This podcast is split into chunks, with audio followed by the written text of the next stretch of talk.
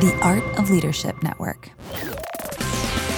Welcome to the Carey Nieuwhof Leadership Podcast, a podcast all about leadership, change, and personal growth. The goal? To help you lead like never before in your church or in your business. And now, your host, Carey Nieuwhof. Well, hey, everybody, and welcome to episode 483 of the podcast. It's Carey here, and I hope our time together today helps you lead like never before. I am excited to have Francesca Gino on today. She is a professor at Harvard Business School. I love her work. And, well, we are going to talk about diffusing your next polarized conversation. Every leader I talk to is like, all my conversations are polarized these days. We're going to touch on Canadian truckers, why people who disagree with you aren't stupid, despite what you might think, and how to find new breakthroughs in leadership. So if any of that is on your radar screen, fasten your seatbelt. It's going to be a great episode. And this episode is brought to you by Leader. You can go to Leader, that's leadr.com, and use the promo code Carey, C-A-R-E-Y, to get 20% off your first year of their people development software, and by Pro Media Fire. For an amazing website and easy social media management, check out the all-in-one Creativo platform. You get a lifetime founders discount as a listener of this podcast by going to creativo.org/Carey. So I am so grateful for each of you. We are going to do something fun when we celebrate episode 500. We're going to mix things up a little bit around here, and we're closing in on that. And the reason we got here is because of you. It's because you listen, and not only do you listen, you share. This podcast keeps growing every year, almost every month these days. So welcome to all of our new listeners. If you find this helpful, please share it on social media. I try to reshare as often as possible. When you tag us, I'm Carey Nieuwhof on Instagram, C Nieuwhof on Facebook and Twitter. And also just text some friends this episode if you found it helpful, because all of your friends are going through a difficult time as well. Francesca Gino has been honored as one of the world's top 40 business professors under the age of 40 and one of the world's 50 most influential management thinkers by Thinkers 50. Professor Gino has won numerous awards for her teaching, including the Harvard Business School Faculty Award by Harvard Business School's MBA class of 2015 for her research. She's also been awarded the 2013 Cummings Scholarly Achievement Award from the Academy of Management, Organization, and Behavior Division. Her studies have been featured in The Economist, The New York Times, Newsweek, Scientific American, Psychology Today, The Wall Street Journal, and her work has been discussed on National Public Radio and CBS Radio. She is the Tandem Family Professor of Business Administration at Harvard, and also the author, most recently, of Rebel Talent, Why It Pays to Break the Rules in Work and Life. And today's episode is brought to you by Leader. If you haven't yet checked out Leader, I'd love for you to do so. I mean, The Great Resignation probably has taken a toll on your team. And you know, the data is telling us that 50% of people either have or will be leaving their job for another job in the next 12 months. So they're looking for workplaces where they can be engaged and grow every day. So if you think you're through this, you're probably not. And you've also got new hires, right? So how do you keep them? Well, Harvard Business Review, speaking of Harvard, says that 70% of the reason people leave a job is because of their relationship with their manager. So that puts a lot of the spotlight on the one-on-one meetings you have with your direct reports. Leader believes that the one-on-one meeting is the most powerful leadership development tool a manager has. And that's why Leader has built a platform to help you lead effective one-on-one meetings, develop leaders at every level of your organization, and engage and grow every person on your team. 500 churches and businesses are already using Leader. And if you want to request your demo today, go to Leader, L-E-A-D-R, no second E.com. That's leader.com, and use the promo code Carey, my name, C-A-R-E-Y. You'll get 20% off your first year of their people development software. That's leader.com, promo code Carey, and you get 20% off. And what if you could have an amazing website and social media managed by any member of your team in minutes each week? Sounds like a pipe dream, right? Well, I got good news. It's not. Any team member can do it with Creativo, the all-in-one creative outreach platform.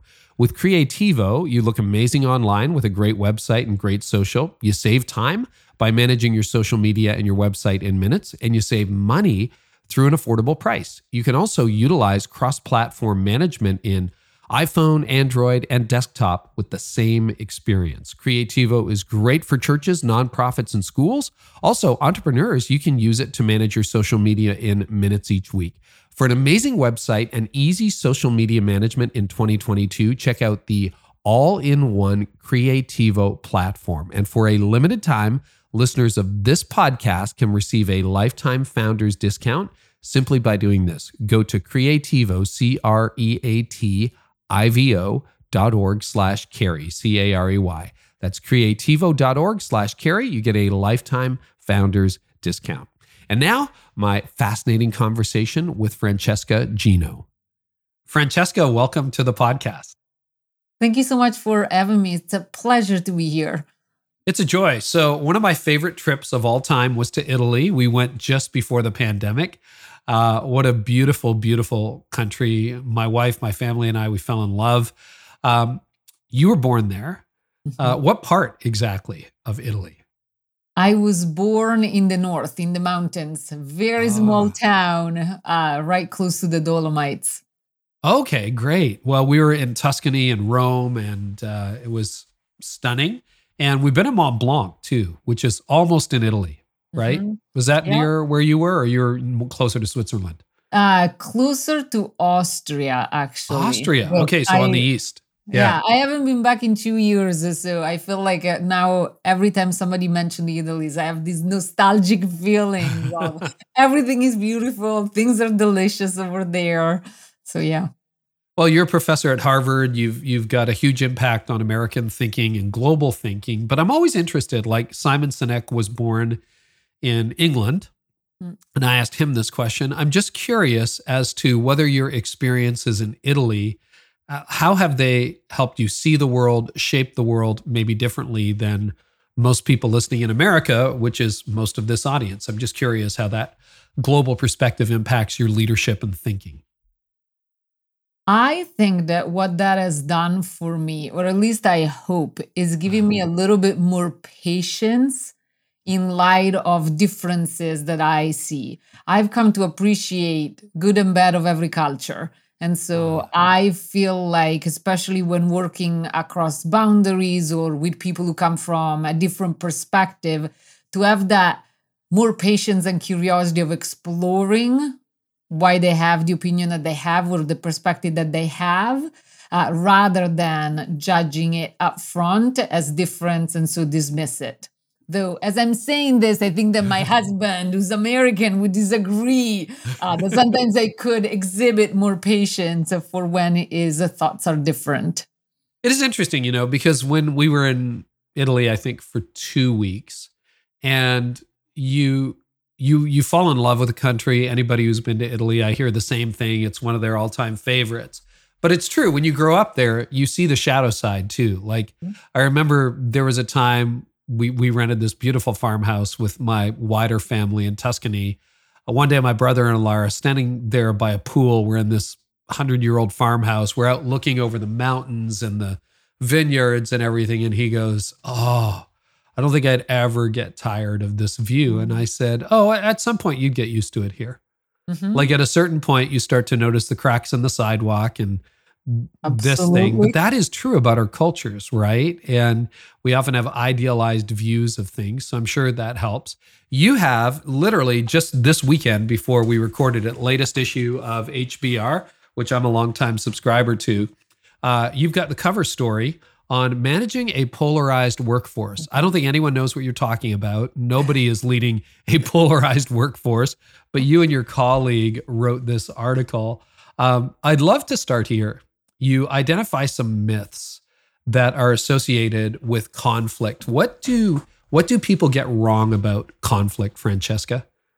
I'll talk first about the motivation, if you don't mind, but we were very much inspired by the fact that organizations are becoming more diverse. In fact, yes. I don't know about you, but I'm often talking to leaders who say we understand the value of diversity. But what often they miss is that by bringing in more diversity, you're likely to have more disagreement because people are going to have different ways of tackling problems, of thinking about solutions. And one important myth is that when we think about conflict, all sorts of negative emotions come to mind. As we think about those difficult disagreements or those moments where we somehow damaged a relationship or said something that hurt other people. And so we have that view of conflict as a negative thing. And what we wanted to say, or one of the things that we wanted to offer, is that conflict is actually not as negative as we expect it to be. And so when you compare the expectation of a conflict with the feelings and the experience of it, you see a gap. And so part of entering disagreements more willingly is realize that it's not as bad as we expect it to be. Mm-hmm. Yeah. And I think, the other thing that leaders are grappling with, at least the leaders I talk to, is in some cases, and you've probably seen this at Harvard as well, you've worked with people for years and you thought, oh, this is a relatively normal, sane person. And then the pandemic hits. And next thing you know, there's some conspiracy theory, or they have this view on a subject, either from the progressive left or the radical right. And you're like, where did this come from? Like, I thought you were a normal person.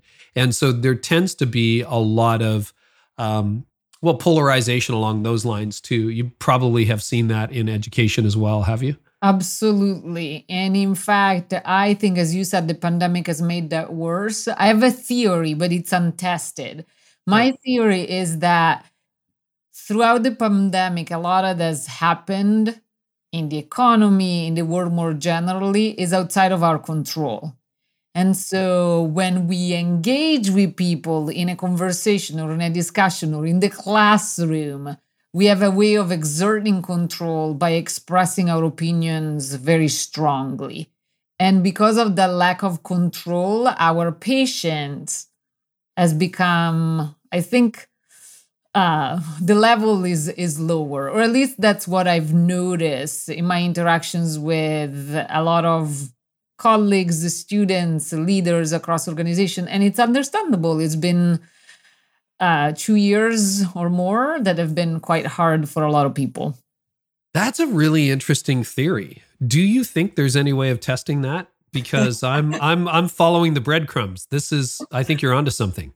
Yeah, so definitely there are pieces of it that can be tested. This idea of what do we do when we feel a lack of control and this desire to focus on things that give us the control. Like, so you can break it down in pieces and test it. And then I've been looking for data that organizations out there have been tracking on the sense of patience and this sense of thirst for control. And so to the extent that there are questions in engagement surveys that get at those dimensions, you could imagine looking at it historically over the last 2 or 3 or even 4 or 5 years.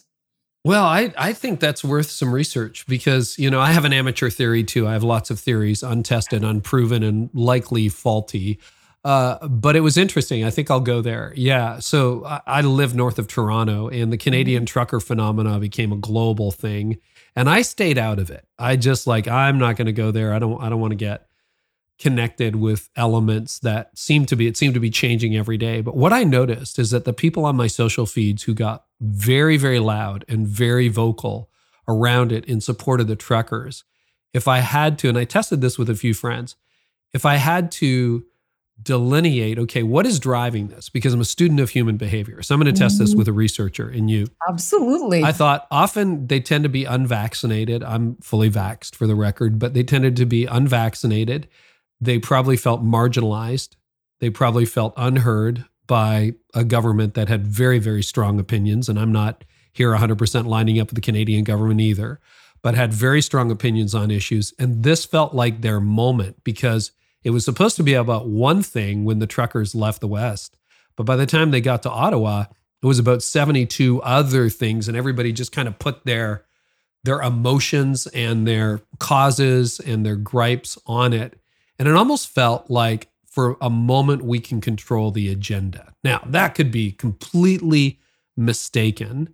And then it dissolved, not quite as quickly as it came, but fairly quickly. Any thoughts on that? Is that what we do as human beings? Like, I'm out of control, so I'm looking for something I feel like I can control, including the narrative on what reporting is accurate and what isn't? That is something that we do know from research. There are some really old anthropological studies looking at communities of fishermen. And what these studies find is that in moments where the waters are really difficult because of weather or there are torrential waters, that these fishermen very naturally started engaging in rituals that allow for them to feel a little bit of control. And so similarly, even outside of that context, what we know is that feeling in control is an important drive for a lot of people, for many of us as human beings. And so when we lose that control because of uncertainty, we try to regain it in simple ways, sometimes through rituals or building routine that, in a sense, calm us down.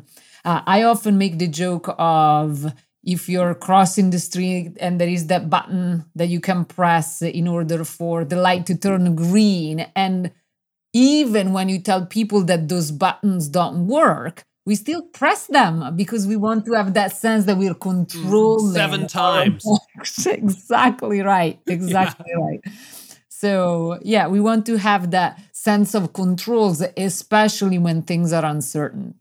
So maybe I'm taking this out of context because it was a few months ago that I created the notes for this interview. But I have in my notes, this is a quote from you, "Rebels don't create trouble. Trouble creates rebels." That's fascinating.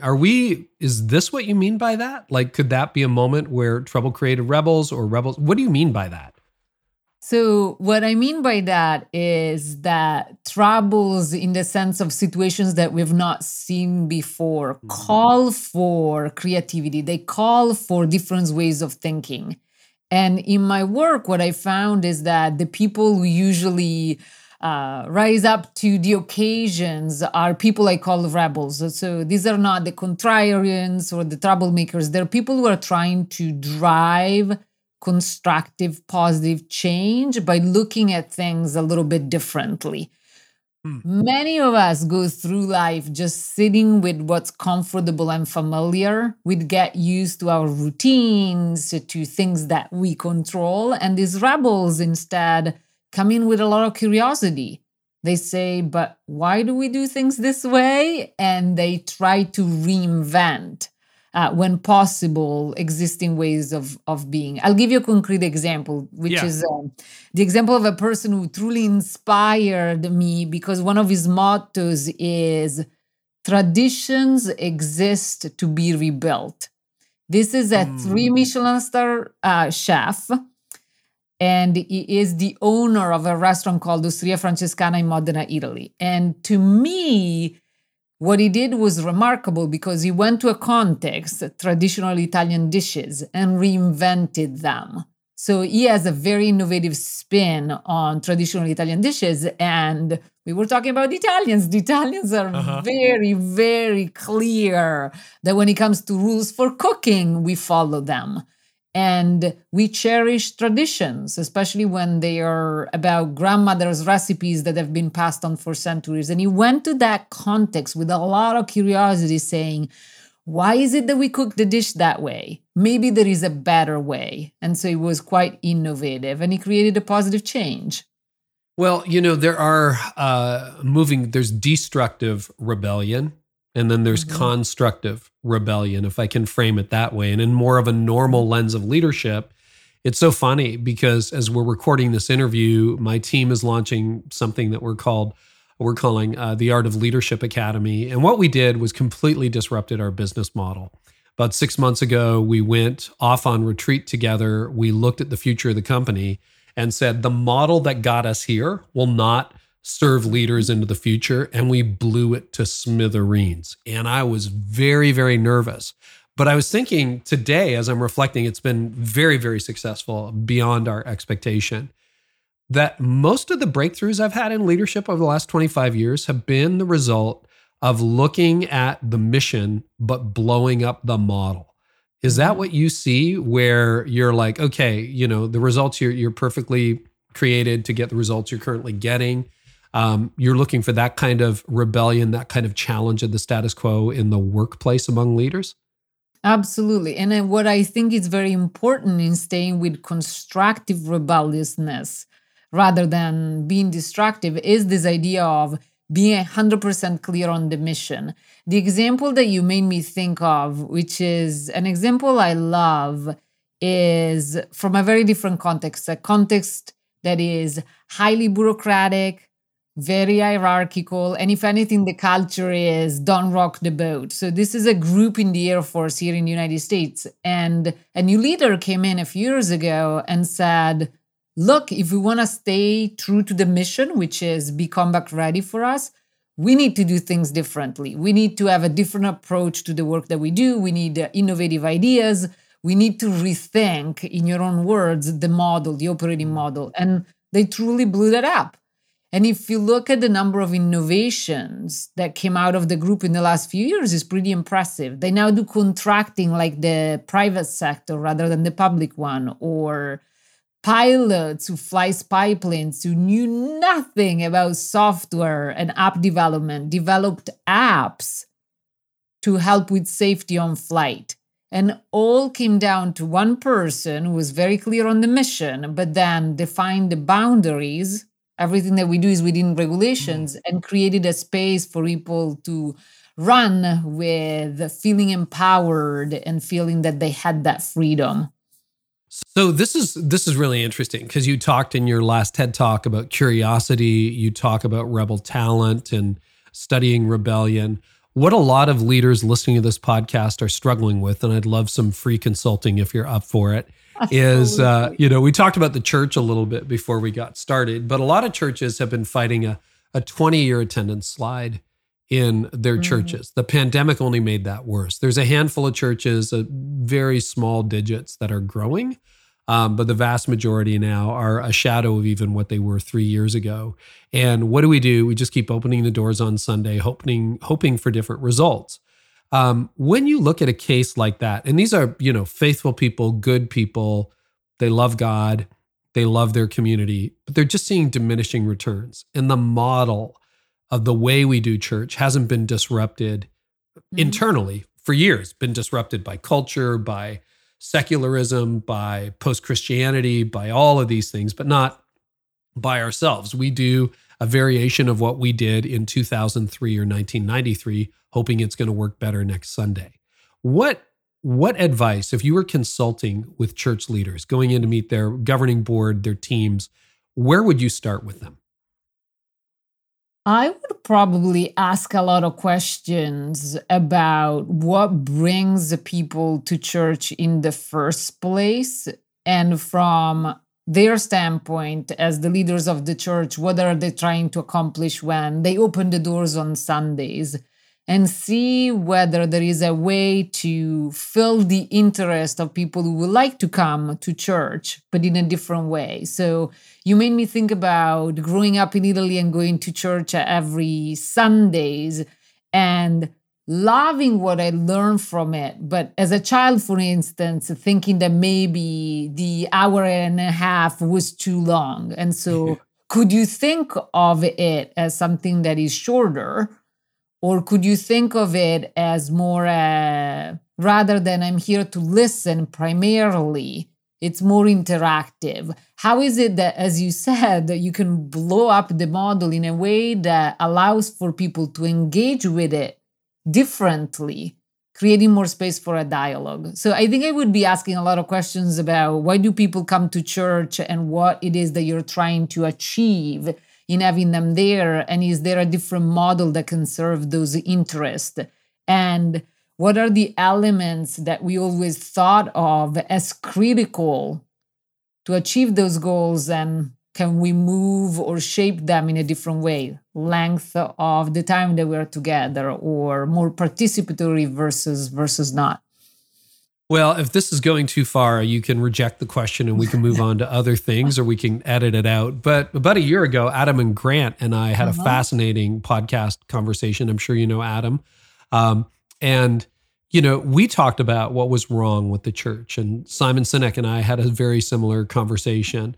But I would love to know, just from your perspective, I don't know whether you're actively involved in church or not, but you've got a background. Like, what would interest you in the church these days? Like, what would be some things that you would say, oh, if you did this, I might be interested or more interested or lean in? Or maybe there's no good answer to that question. Mm-hmm. So to me, it's starting the conversation as you're doing it now. It's interesting that I was in a conversation recently with a CEO of a large international company, and he was referring to what different communities in the way we grew up were good for. And so we had education as and being in school as a community that helps you figure out what's good or bad or what's fair or not. And then you had church really being a community where you understand what's moral or what's not. So good and bad in a different way. And then your family being the one that truly instilled the type of values, the good and bad you want to live by. And now the education is different. A lot of people don't go to church. We have parents that are often both working. Clearly, I have that in my own family with four children. And so it's interesting to think about where do people go to grab elements of their own identity and existence and way of being in the world that are so important. And so I do think that I would go back to in the way that they were intended when a lot of people were going to church regularly. What was the why? What is it that this community was trying to create? For me, and again, I can think back to my parents who sort of took me to church. It was a thing that you had to do and I didn't have a choice over. But in reflecting back, one of the things that truly did for me is creating this moment of peace and reflection. Whether I was listening during Mass or not, I was there to think deeply, ask deep questions about myself as an individual, how I show up for work, feeling that more grace was needed or more compassion was needed. And I do wonder where those moments of reflections are in today's environment, because we are so pressed with going from one thing to the other. We're never disconnected, given all the ways of being connected that we have available to us. Where do those moments of reflections come in? And so I don't know if that was the same for you. That's super helpful. And again, you know, if you're willing for one more question on this, you know, I think what happened, the difference between my childhood, your childhood is, we didn't have much of a choice. It was cultural, et cetera, et cetera.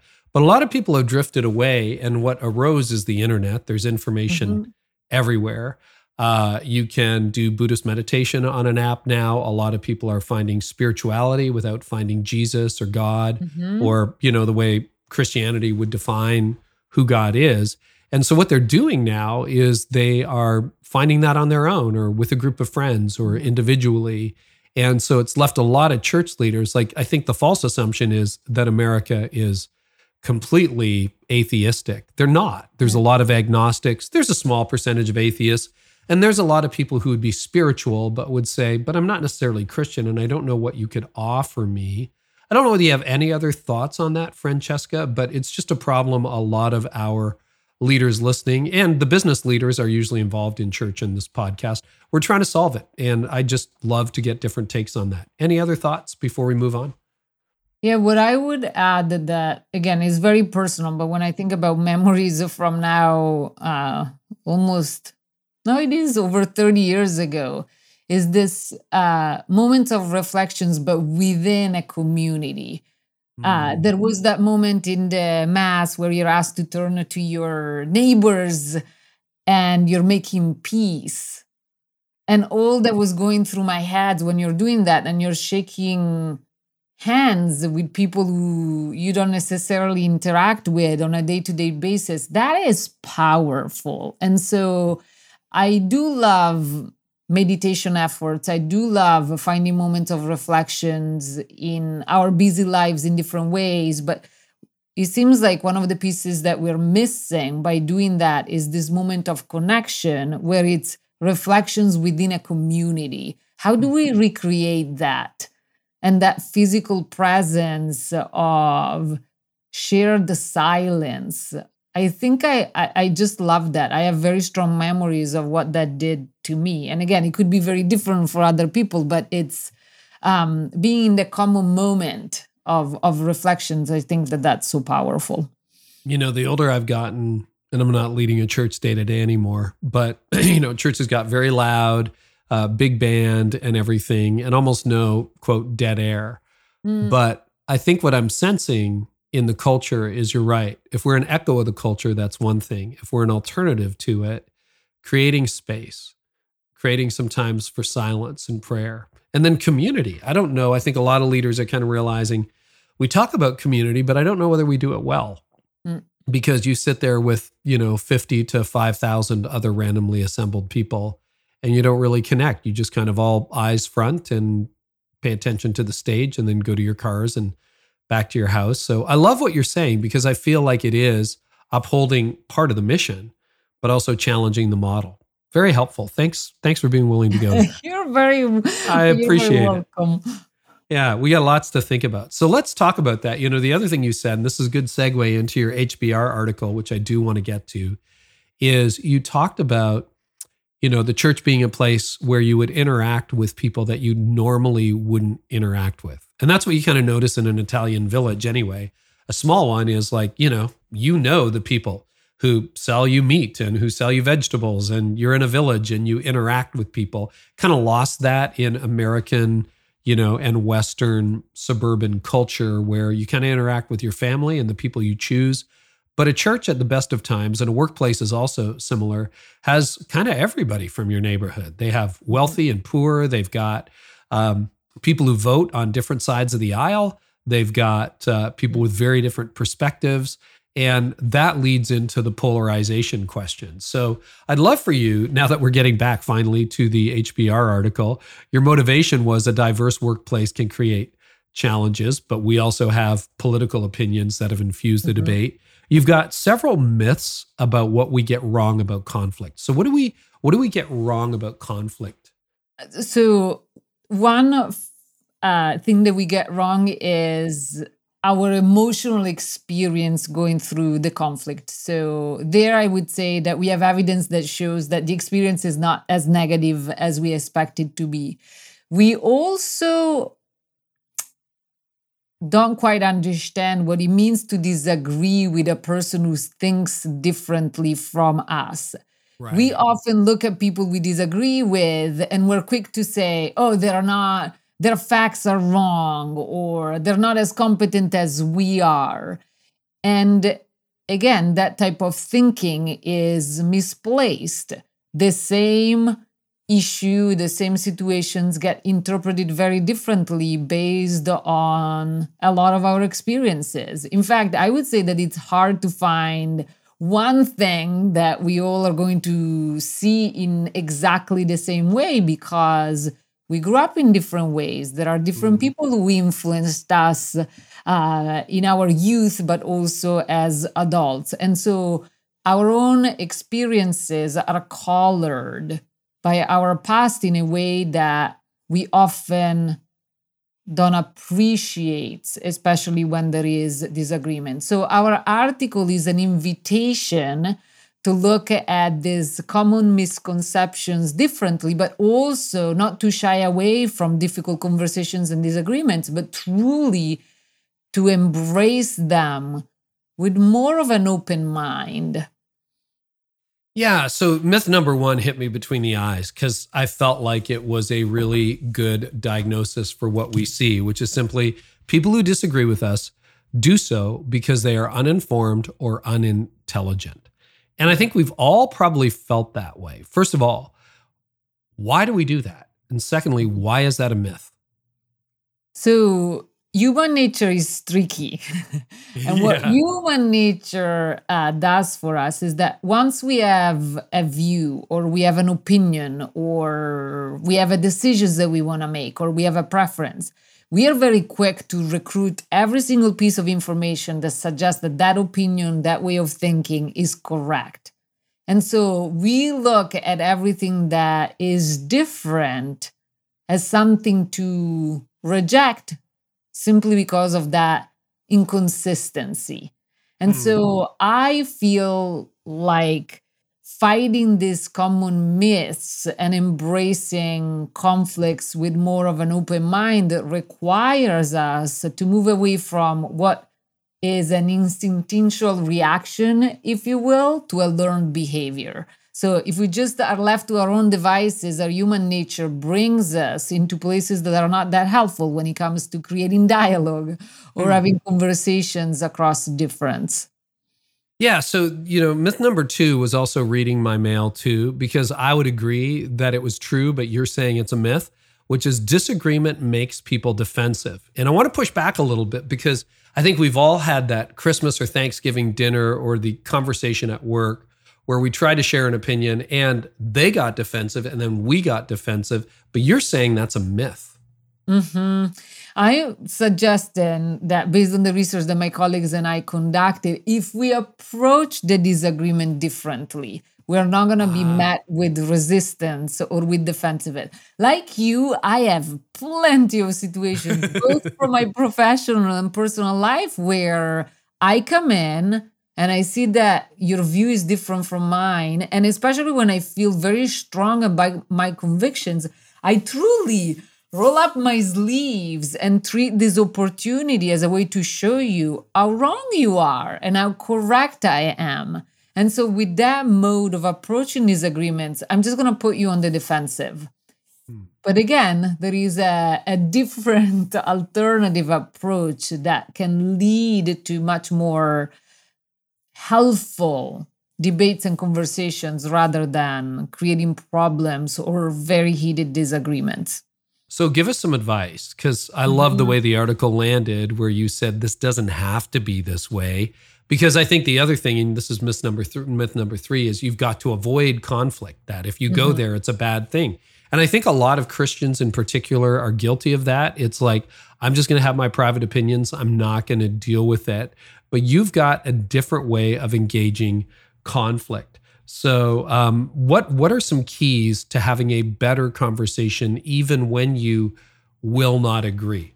Yeah, so it's using receptivity, but also I would say, and this is language that comes from Work on Crucial Conversations, is choosing the third option.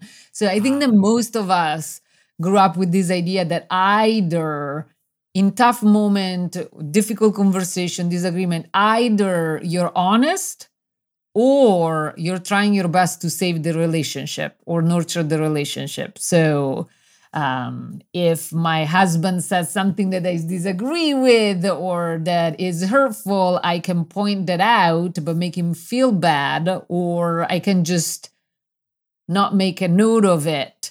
And so I choose not to be honest. But the third option is that you address the issue honestly, but also being respectful. We don't do that well. All of a sudden, in an emotionally charged environment, we just spit it out in ways that shows anger when anger might not be necessarily needed. In terms of strategy, I'm going to give you a simple one that I think allows us to show more receptiveness during moments of disagreement. There is work of a colleague at the school there at Chicago, at Booth. They summarized it by saying, thank you because. So imagine you and I are having a disagreement. And once it's my turn to come in, I need to say something equivalent to thank you because. So the thank you showing appreciation for a perspective that is different from my own. I'm not necessarily agreeing with it, but I appreciate the fact that a difference in opinion exists. The because forces me to listen. Again, that is not instinctual. When we are in a moment of disagreement, I close my ears, I shut them down because I get ready to speak and suggest my point of view. And so these are, you can use that language or different language, but showing appreciation for a perspective that is different, showing that I'm listening and I'm learning something from you. and then express my own view with a bit of edging. So rather than saying, I'm sure that this is the correct way of looking at the situation, you say one perspective on the issue is X. You know, the thank you because is very difficult because I can imagine me saying, thank you for sharing that, Francesca. I do not agree, which just about undoes the thank you, right? Doesn't it? In that moment, it's like all the water is out of the bathtub. Absolutely. And, it has to be genuine. And right. The because is important, right? Because you took the effort of listening to what I have to say such that you can play back something that stood out to you that you didn't know prior to listening. Right. So I could say, thank you so much for sharing that because I didn't know that blank, blank, blank, blank, blank. I didn't realize that that's what you're talking about. That's right? Exactly right. Yeah, beautiful. That is incredibly disarming to the other person. That's exactly right. And also, it changes your emotional posture. Mm. It's very difficult to come in and, again, be ready in this mode of, I'm going to show you how wrong you are, if that is the starting point. It really sort of calms you down and say, okay, I appreciate this view. And I recognize that it might seem forceful, but I think we need that trigger to calm us down, be in the moment, truly listen to understand your position rather than getting ready to respond. And once we show up with more receptiveness, it's very contagious. It's hard for the other person now to be on the defensive or to show anger towards us. I'm going to have to take good notes on that one. Thank you, because I haven't heard that before. And then you also say hedging your attitude. What do you mean by that? Would like you're saying qualify it a little bit? Yeah, it's showing less certainty in your position. So you might say, "Oh, I'm 100% sure that this is the right way to go." You say one perspective on how we can proceed is, and so you're baking a little bit of uncertainty into your statement in a way that open up the conversation for more receptivity. You also underlined something I learned back in law school when I read Getting to Yes. Your colleagues, William Fisher, or is it Roger Fisher and William Ury, wrote about focusing on the task, not the person. Can you explain that? That has become, on my good days, not on my bad days, but on my good days, I will focus on the issue, not the person. And I just feel like even though that idea has been out there for decades, it is so rarely practice. Why is that important? It's very important because you're keeping the disagreements around the work to be done or the task to be accomplished or the decisions to be made rather than making it personal. And when things becomes personal, it's very hard to not react with very strong emotions. And let's just be honest, we all have those moments where it's slippery. We're first starting from the task and then it becomes, but you're always the person who brings in information at the last minute. And so it becomes personal in a way that is detrimental to the relationship, but also to the ability of resolving the conflict. What we find in our research is that when we are receptive, so when we have this language that allows us to edge our claim, to state things in positive terms, show appreciation, the conflicts get resolved much more quickly. Also, trust get nurtured. So I think that is important in relationship. And finally, that if our intention was to convince the other side of our view, we are more likely to be persuasive if we are receptive rather than not. You also say something that is very difficult. I'm going to suggest it's even harder for people of faith. And again, Adam Grant and I had a good conversation around this, so we'll link to this in the show notes. But you say, teach people to be open-minded. And I think a lot of us naturally, we close our minds. We're like, I just got to say this louder. I got to be more emphatic. I've got to leave no room for doubt or interpretation. But you're saying that's going to have the opposite impact. And we're going to have Chris Bale from Duke on the podcast. He wrote a great book called Breaking the Social Media Prism, which really challenged a lot of my assumptions. So how do you remain open-minded? And then the second is, how do you maintain an open-mindedness without sacrificing your core convictions? Mm-hmm. I'll give you the same answer to both questions. And This is a personal strategy, but it's backed up by research evidence. What I found most helpful is embracing a mantra that came from doing improv comedy classes with my husband and spending a lot of time analyzing what goes on in improv comedy theaters. And one of the philosophy they live by is that curiosity and judgment can't coexist. Mm-hmm. Now, I find that really powerful as a way of thinking and being in the world, because especially when there is a different opinion or a different idea or a different perspective, especially when I feel super strongly about my convictions or beliefs or preferences, we go into judgment mode. I hear your different opinions and it's like, that's stupid, or that's totally not reasonable. But if we start from a point of curiosity, then the unfolding of that moment is very different. I say, why is it that a person as smart as he is thinks so differently about this issue? I get curious. I ask questions. I want to learn. And so when we enter even the most difficult disagreements with that perspective of curiosity, of wanting to learn, we fare so much better. So that's a principle that I try to stand by. And I feel it. There is that urge or that instinct when you feel that the judgment is kicking in and say, oh, why is it that his view is so different? That, I think, is what has helped me stay more open-minded. That's really good advice. And, you know, one of my goals I have actually written down in my prayer journal is I'm praying to be more open-minded. And you would think that that would be the opposite of faith. But what I find is that it is, in some strange way, it actually deepens my faith. I don't know how that's working, but it nuances it in a way that it seems to hopefully keep getting healthier. Do you think that's what can happen if you are open-minded? Or do you become so open-minded that you just end up like a wash on the ocean, kind of adrift?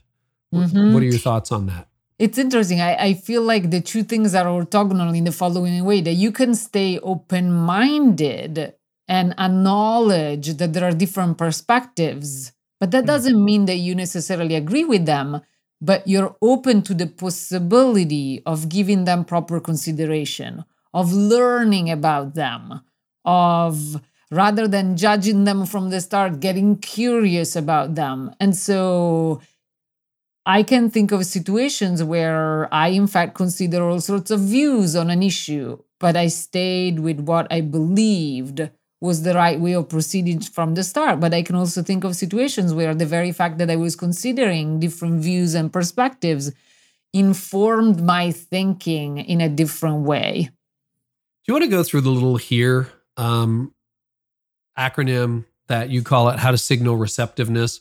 I found that also really, really helpful. And we're trying to make this really practical, leaders, just so that you have a framework you can walk into your next horrible conversation with, because I know it's probably minutes away. Absolutely. So the HERE stands for edge your claims. So rather than coming in with this certainty, use wording that is more like, some people tend to think, or one perspective on an issue is X. The E stands for emphasize agreement or a point of common ground. It's helpful to focus our attention on something where we seem to see eye to eye. It could be that we acknowledge that we both really care about the cause, or that we both really care about making progress on the decision.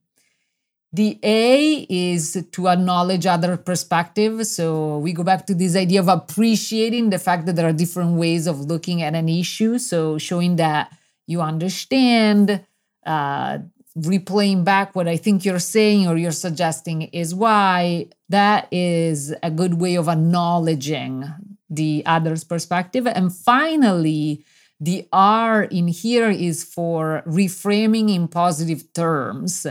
So I think it's really good when, or it would be so wonderful if, and especially during conflict, we tend to talk a lot in negative terms. And so this positivity is quite helpful. These are elements that allow us to signal receptiveness in conflict.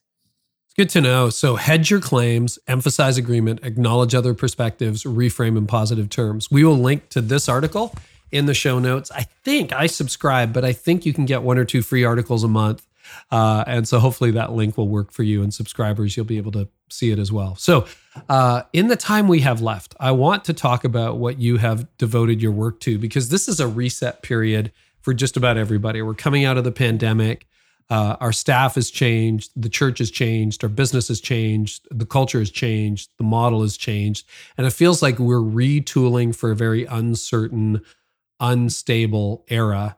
And as we record this, we now have war in Europe. You know, I don't know where that'll be by the time this hits air, but you've spent a lot of your career just working on decision-making and talent, particularly rebel talent. Do you want to talk about decision-making in an uncertain time? What are some of the lessons you've learned about how to make decisions when you really can't see ahead? Mm-hmm. One of the things that I've learned that is truly important that the time we are in actually offers is making sure that we broaden our perspectives about what's possible. And so surrounding ourselves with people who not necessarily look at situation the same way we do is incredibly, incredibly helpful. Mm. In the book, I talk about Leader, who I thought was quite fascinating on this front. And his name became quite famous across the world because of something that he did in a situation of emergency back in 2009. And this is Captain Sally Sullenberger. Mm. At a time where on a cold evening in 2009, ended up ditching a plane with 155 passengers in the Hudson River. And I learned about his story by reading the transcript of the conversation as it was happening during that moment. He had 208 seconds to make a decision. That I think is the definition of having very little time. But despite the fact that he was such under great pressure, rather than going into tunnel vision, so eliminating all options, going to the most obvious answer, he kept broadening his views, bringing in different perspective from the air traffic controller, from the first officer, considering all sorts of alternatives, asking what could I do rather than what should I do. And he came up with a rather ingenious solution that saved 155 passengers. And what I loved is that when I had the chance to interview him, I discovered that he was clearly an expert by the time the accident happened. And yet he had built this habit for himself such that every time he walked into the cockpit, he would ask the question, what do I stand to learn today?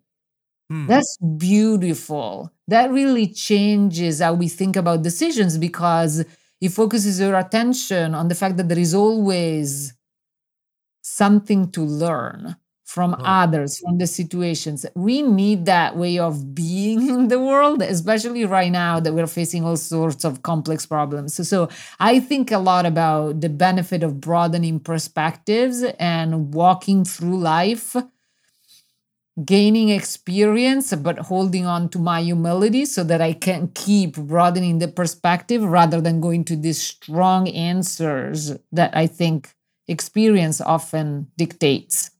Couple of quick follow-ups. Which book did you reference that you write? Which book is that in of yours? So I use this example in Rebel Talent. Rebel Talent. Okay, great. Mm-hmm. So we'll link to that in the show notes. Also, for those of you who haven't seen the movie, it starred Tom Hanks. Do you remember the name of that movie? I saw it a few years ago. I do not. It's a good movie. I do not. Is it The Miracle on the Hudson?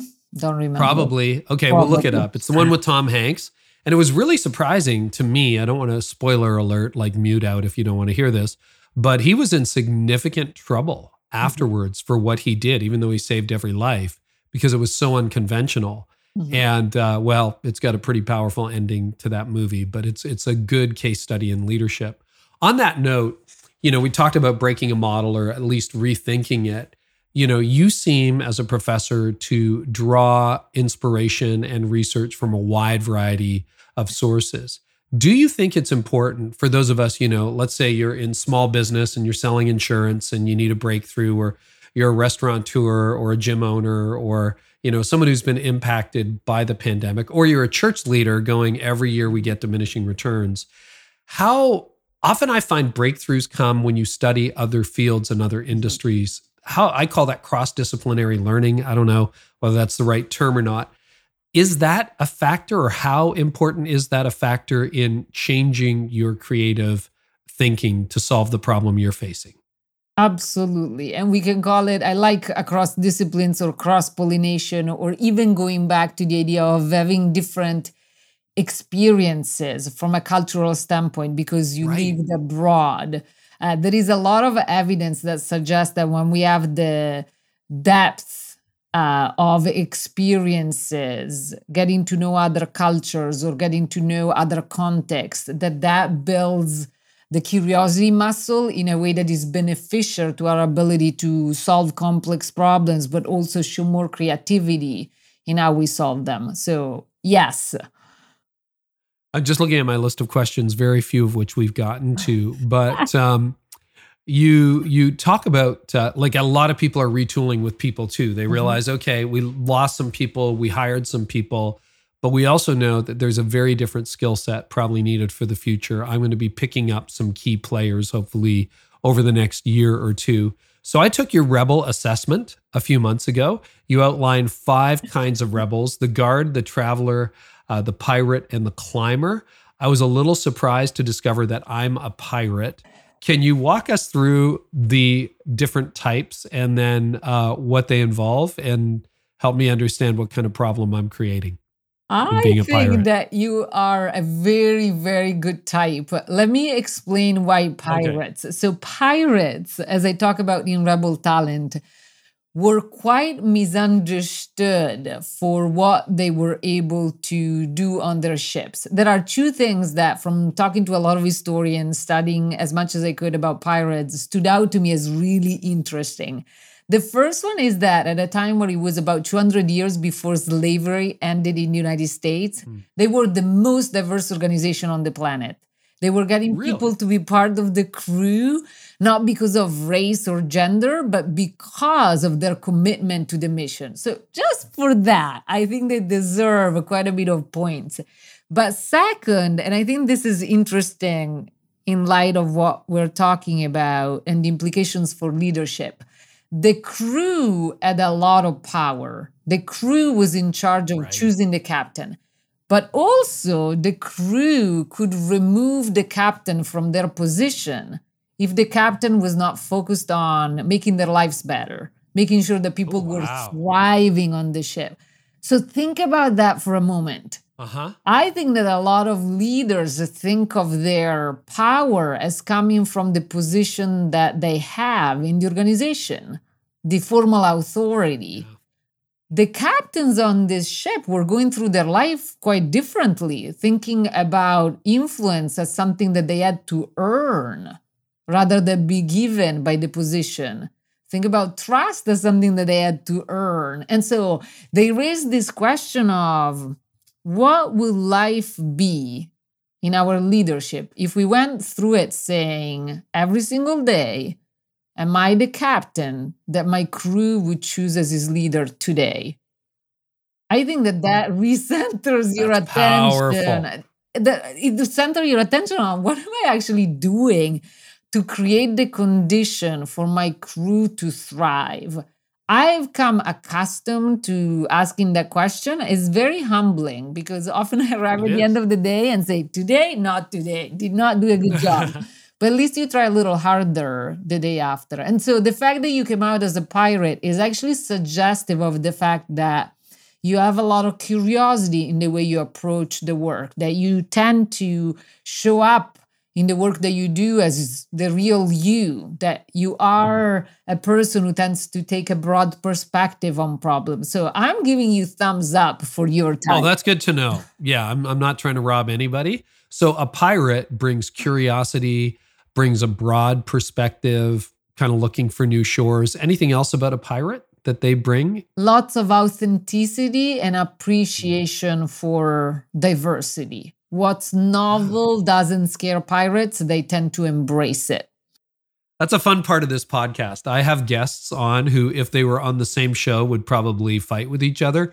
And I'm okay having a conversation with both people. Like, that's okay with me. So we're looking for pirates. When would you hire a pirate? What do they do best to an organization? Pirates are really good at bringing about change that is positive and constructive when others not necessarily see the need for change. So I would say it's 2022. We have been through a lot. It's time to rethinking how we approach work. This is the time for pirates to come in and help us rethink how we want to approach the work that we do. Oh, that's fantastic. Okay, good. So what about the guard? What does the guard do? The guards needs a little bit of more pirates in their blood, I would say. So the guard is very good at keeping things stable rather than providing what's needed for adapting fast. And so for the guards out there, for people who take the test, I would say find a pirate, spend some time with them, and embrace some of their way of being in the world, because that is going to be very, very beneficial. Is a guard very good at managing? In other words, I'll give you this department. It just needs to be kept stable. Is that the kind of person you would want as a guard? Yep. Okay, that's good. Traveler. What is a traveler? So travelers are very good at embracing different perspectives. So in diverse environments that might, in fact, involve a lot of differences of opinions or conflicting views, having some travelers is quite helpful. Okay, so they see different viewpoints. What about the climber?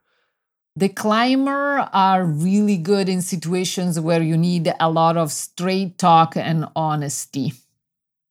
Ah, okay. So why the metaphor climber? So they are quite good at bringing out authenticity that is often missing.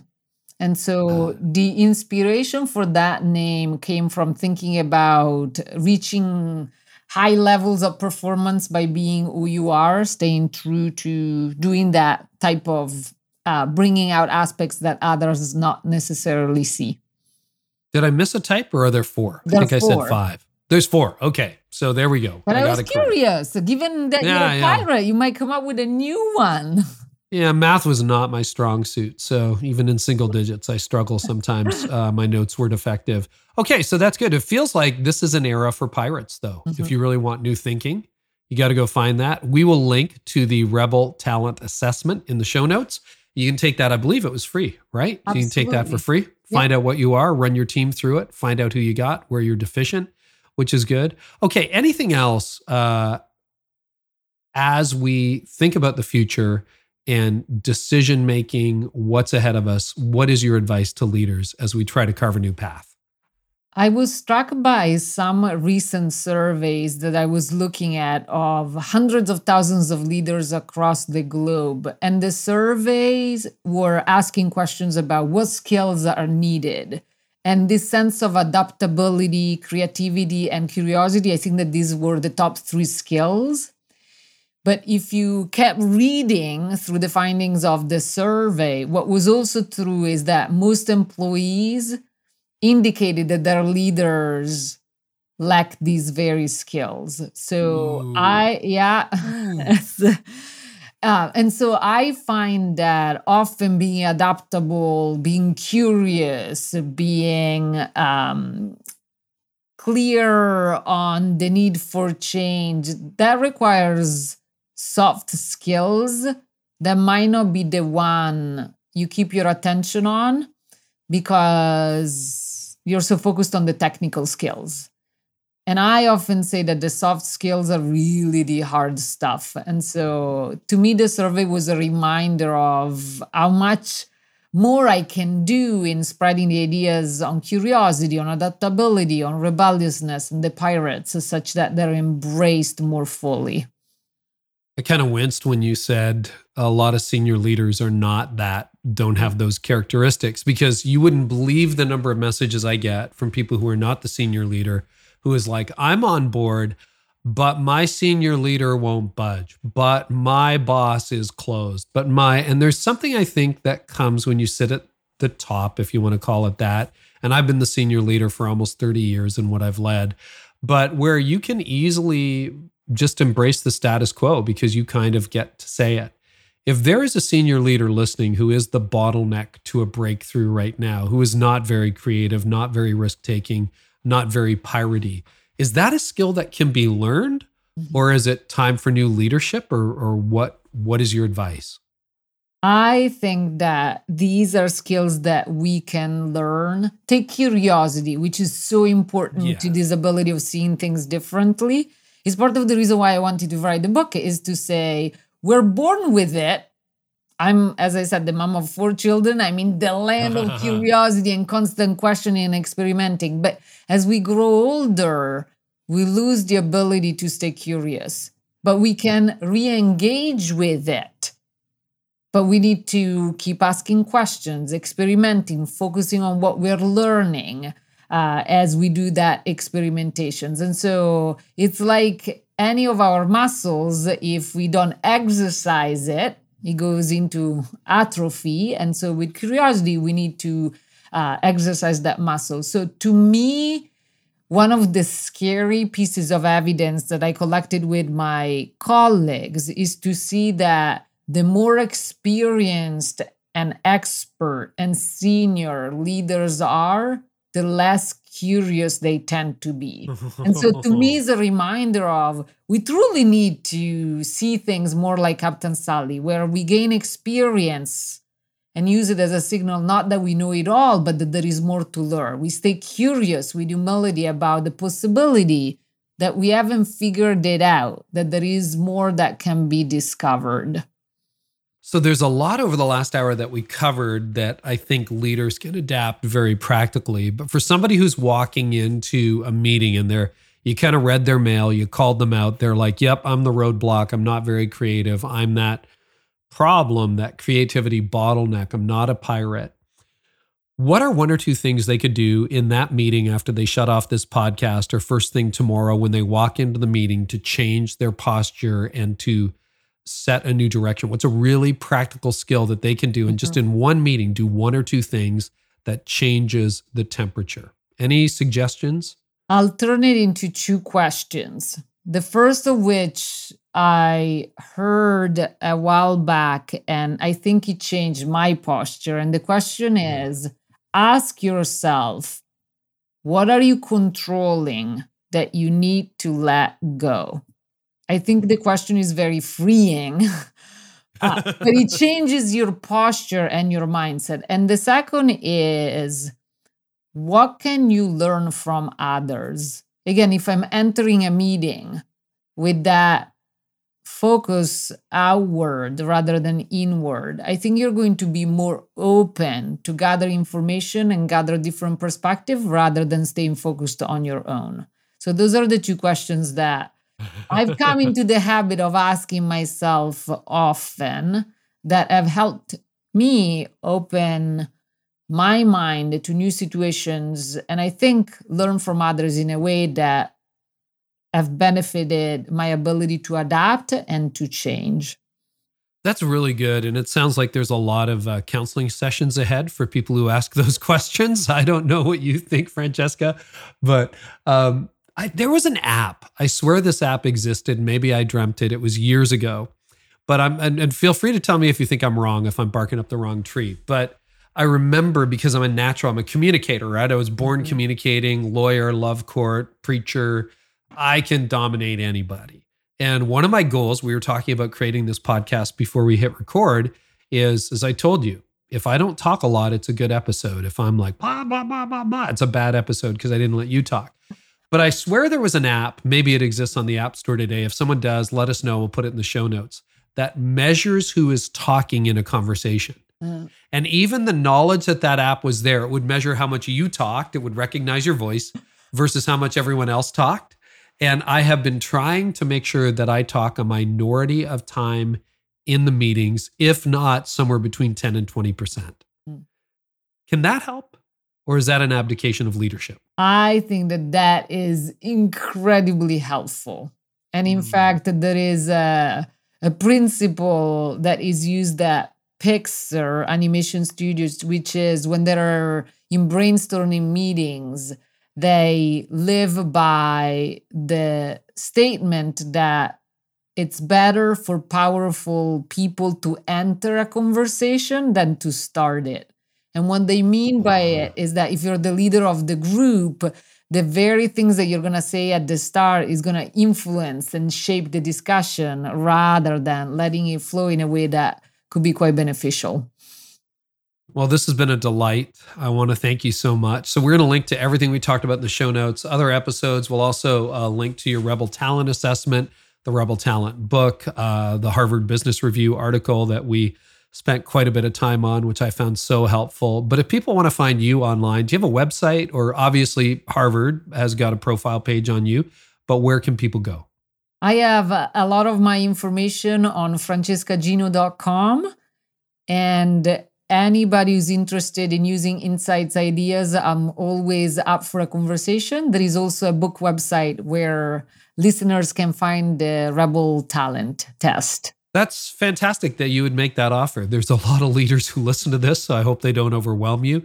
But I really appreciate it when you said you'd be on the podcast. And thank you for your work. Thanks for your contribution. And thanks for building into leaders today. It was such a great conversation. So thank you for having me.